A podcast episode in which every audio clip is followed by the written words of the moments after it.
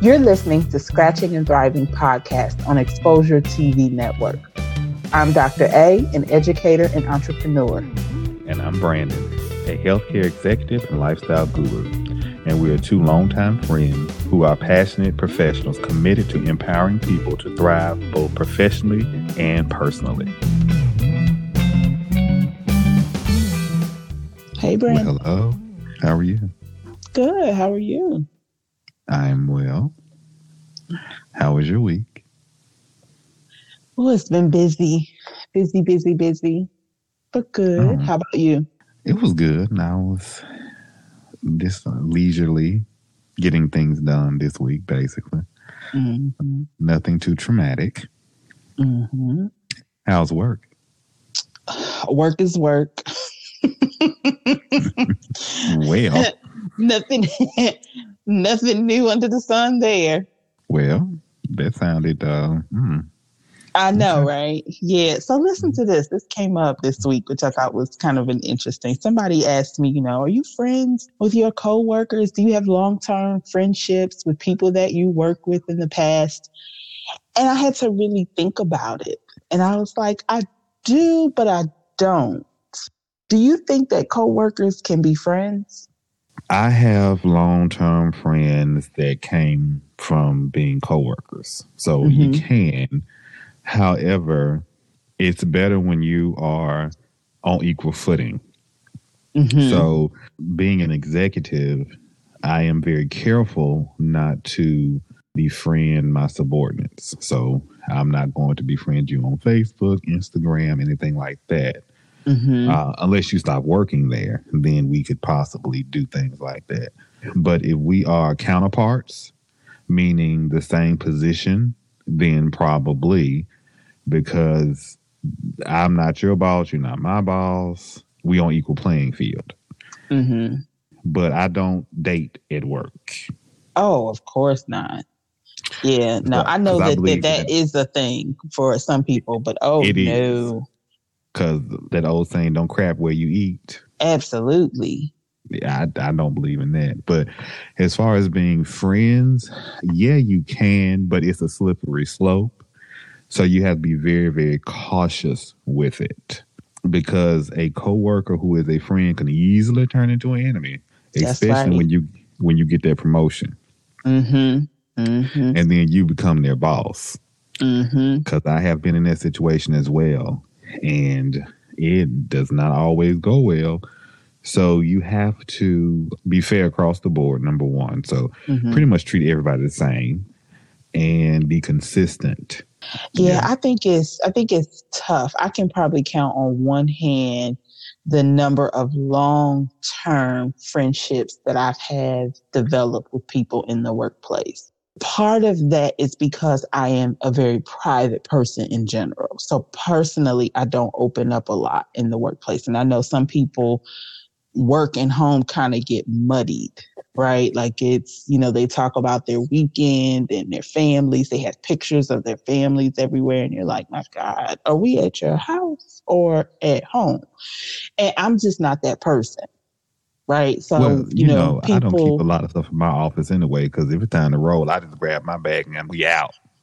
Right, but it also opens the door for conversation. So I know why people do it, but it to me, I always think of it as it's a little bit like oversharing. Like you said, to your point, when people get promoted and people move throughout the organization, it can breed, you know, feelings of jealousy and favoritism and insecurity and so I yeah. just think sometimes it's better to keep those things, that friendship and, and that type of a personal relationship separate. I see where, because we spend so much time at work, right? Mm-hmm. Uh, especially in my, my field in healthcare, you could spend up to 12 plus hours a, a day, four, three or four, maybe five days a week at work. So essentially, you're spending more time with your coworkers than you are your family. Mm-hmm. So I can see how a coworker that you jive well with could be like another family member. I get that.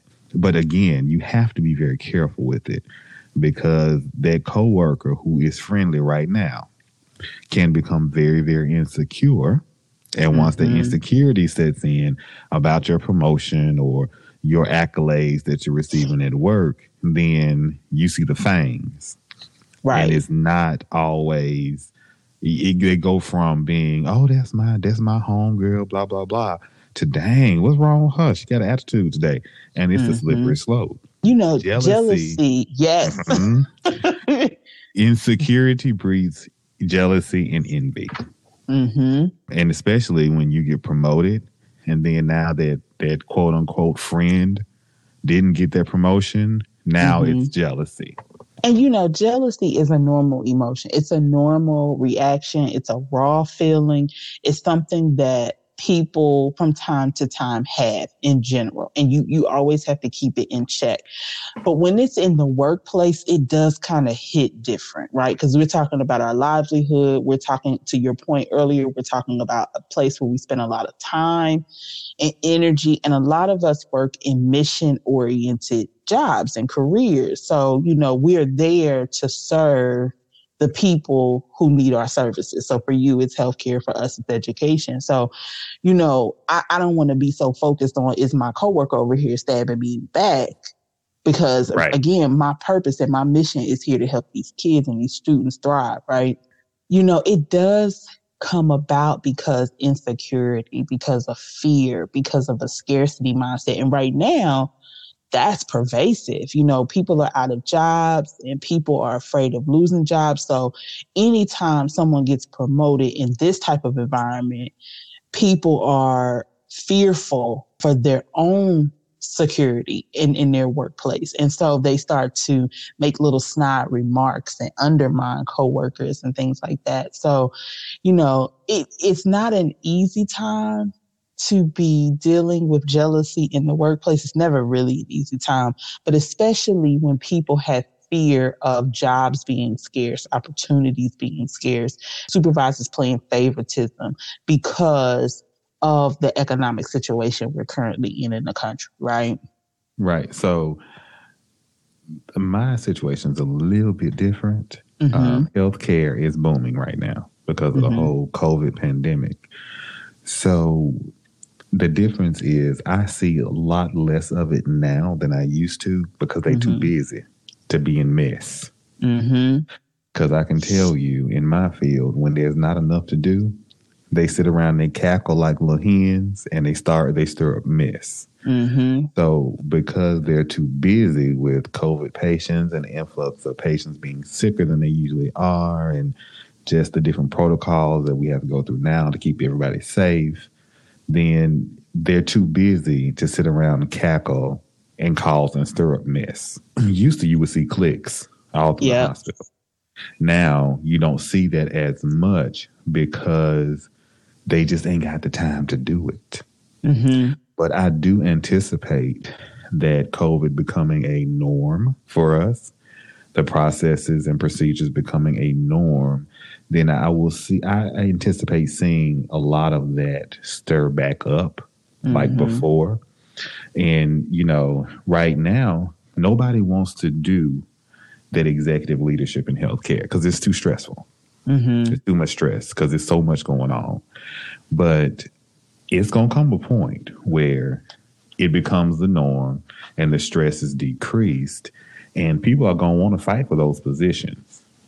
And then once they fight for them, there becomes promotions, and there's the envy, there's the insecurity, there's there'll be the call for favoritism and all of that. Mm-hmm. Right now, your field is scarce, so you're having a lot of the promotion envy that we don't see, we're not seeing right now. But give it another six months, we'll mm-hmm. see it. And we can yeah. we can talk about this again, and I t- I'll have another perspective on it. Yeah, education isn't so much scarce as much as it is just the way it's structured, right? But it's it's that whole concept of there are only so many executive jobs, right? So you have right. maybe seven executive positions in the company. And then underneath that layer, you may have another 10 positions. And then below that, you have 50 people who are staff, like the line folks, right? Those 50 mm-hmm. people are competing for those 10 mid level positions and those top seven positions. It's only so many. So that whole scarcity mindset a lot of times has to do with as you're climbing through that funnel to try to get to the top, there's only so many places that you can go. There's only so many positions that you can have. And so when supervisors start recognizing people and people start getting accolades, folks start getting in their feelings and right. they get in their feelings and it's it's unnecessary. It's unnecessary because you know if you if it's meant for you, it will happen. You don't have to right. be jealous of somebody else. That's number one. And number two, a lot of times your coworkers I mean, in, in essence, some are really competing with you, right? Like they just need that attention. They need that, you know, but a lot of times we're all in this together. We all have a part to play. We have different roles. We're not really competing with each other. We have a job to do. And I am going to be better at some things than you are. You're going to be better at some things than I am. If you got a solid boss and a solid leadership, then you know jealousy is going to be re- it's going to be really hard to breed that type of environment.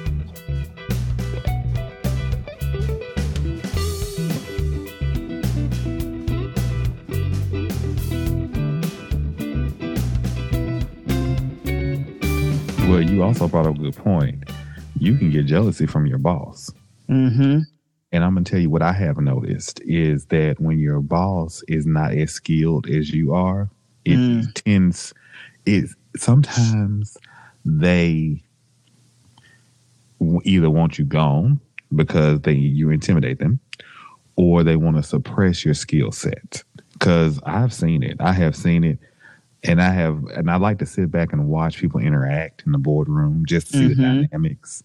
And mm-hmm. I can, I see it sometimes when a very dynamic speaker will get up there and have their stuff together. And this is a fantastic presentation. And you can tell that it makes their boss uncomfortable. Mm-hmm. They can't sit still. They try their best to shoot holes in the presentation. Mm-hmm. And then if they can't, they'll try to take credit for it. Mm-hmm. And that it, that will cause a lot of strife between the boss and the subordinate. But to make it through all of that, you have to understand the psychology of it all because mm-hmm. the boss is human, right? Mm-hmm. Right. So humans naturally are sometimes intimidated, mm-hmm. especially when they ju- they feel like this person who just presented could be a risk for their job. Right. Well, I like to look at it a different way. If one of my subordinates do well, I'm excited because if you do well, that meant I did my job. Right. That's how it should be. And it's called succession planning. Exactly. It just it just doesn't always happen that way. That's exactly how it should be. Anytime you are being a leader and training and developing your staff, then you ought to find joy in their advancement, their Absolutely. successes, their wins, because that's also a win for you too. I like to sometimes stroke my boss's ego mm-hmm. because I am the type that's gonna give their presentation that's gonna be the bomb. Not to, not to toot my own horn, but it's the truth because I'm not gonna show you nothing or present anything that's half. Because mm-hmm. my mother always taught me if you're gonna do it, do it right. Mm-hmm. So I would always say I'm only as good as my boss. So that will make you know that strokes their ego a little bit. And then when they say, "Well, you did a fantastic job," well, no, it wasn't me. It was my team. My team did a great job. Right. And I like to spread the accolades. I don't like to get them directly all the time because the fact is at my in my position, I didn't do a whole lot of it. Mm-hmm. I let them come up with the concept. I put it together and I presented it. And i start by saying, this is what the team came up with. I am just here presenting to you all to get your opinion of it. Mm-hmm. And I go from there because I can't take credit for it. But you mm-hmm. will find a lot of people at my level will try their best to take credit for it. And I'm thinking, you ain't had time to do that. You got Mm-mm. 600 people to report to you. I know you ain't do that. Who did that mm-hmm. for you? Mm-hmm. Mm-mm. So, how do you deal with jealousy in the workplace? I have to manage my responses to it. Mm-hmm. A lot of times I will ignore it. I'm just gonna be mm-hmm. honest. I'll be like, look, I ain't got time to play with you today. I like to, like I said before, understand the human aspect of it. I like to understand the rationale behind it. Okay, why are you acting out like this? What? Mm-hmm. How has your day been? why are you insecure? And I try my best to make sure, like I said, spread the accolades around so that nobody says anything about favoritism or, you know, everybody gets credit for the work that they do. And I very rarely take credit for it because nine times out of 10, I really didn't do it. And I want to make sure that I'm, my leader is uplifted along with my subordinates. Mm-hmm. So that's kind of how I deal with it. Mm-hmm. So I do, do like the yeah, I like the idea of the not reacting to it, right? Like for me, it's check your own behavior first. Make mm-hmm. sure mm-hmm. that, you know, if you are experiencing jealousy in the workplace, at least try to reflect and assess and acknowledge if you are contributing to people feeling jealous. Like, are you being a team player? Are you humble? So if you get recognized, are you the one that's like, ah, everybody look at my certificate. I just got, you know, are you are you that person or are you the one to kind of take a more humble approach into accepting any accolades or recognition that you get in the workplace? And then I think, you know, words matter. Choose choose your words wisely when you're working in the workplace, right? Because you may have to eat them. Mm-hmm. And if you know, you are showboating, always got something to say, always trying to throw somebody under the bus, and then wonder why people feel a certain way towards you. It may not be jealousy that they're actually feeling. They may just not like you. right. And that's the difference between that cocky and that confidence. Because you can be confident all day long, give a great presentation, give and the show the difference between confidence cocky is you can give a great presentation and know what you're doing. Mm-hmm. All of it makes sense. And then you give the accolades to other people. That's confident. Right. Cocky is when you take all the accolades. Look at what I did. You're boasting, you're bragging. And it's like, you, I know you ain't did that. Because mm-hmm. if you, me and you got the same position and you got time to do that, then mm-hmm. I'm doing something wrong. Or you mm-hmm. ain't getting the job done. Right. So it's it's kind of you have to find that fine line between cocky and confident because when you cocky kicks in, people going to fight against it, and they Absolutely. are going to they are going to give you a lot of hell about it. Mm-hmm. It just is what it is.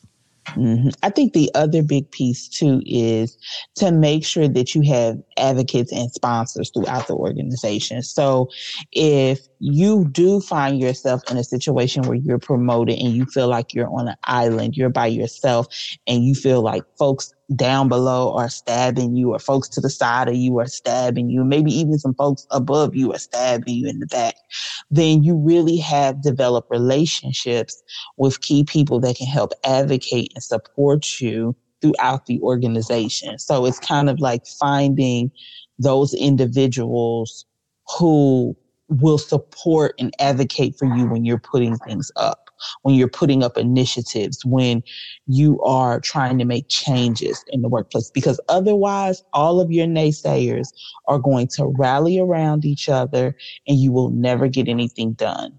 Agreed. And I always say you have to have a sponsor on the C suite because the very moment, and you'll see it a lot of time in healthcare, when that sponsor leaves the C suite, you will always everybody they sponsor will be right behind them, leaving Absolutely. the organization because they know that number one, your performance may not be up to par. And mm-hmm. that sponsor may be helping save your behind.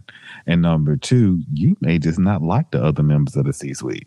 And you don't want to mm-hmm. deal with them or have to work side by side with them because number one, you may not trust them. So a lot of times, like you said, you have to have a sponsor who's gonna back you up. Mm-hmm. Because if not, you dead in the water. Mm-hmm. All right, Adrian. I think you know what. I think that we did uh, preach a word to the folks today. All right. Good conversation. Mm-hmm. And we want to hear how you're thriving. Right. So right. let us know. Let us know what are your what are your what's your definition for success?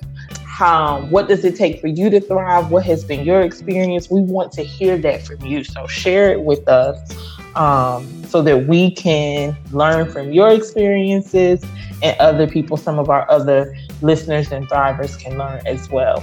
Right, and look us up on Instagram, Facebook, and send us emails because yes. we do want to hear your success stories and you know we also want to hear those things that you may be struggling with because you know we may be young but we went through a whole lot of trials and tribulations that we can tell you mm-hmm. how to, to overcome some of these humps i'm just telling you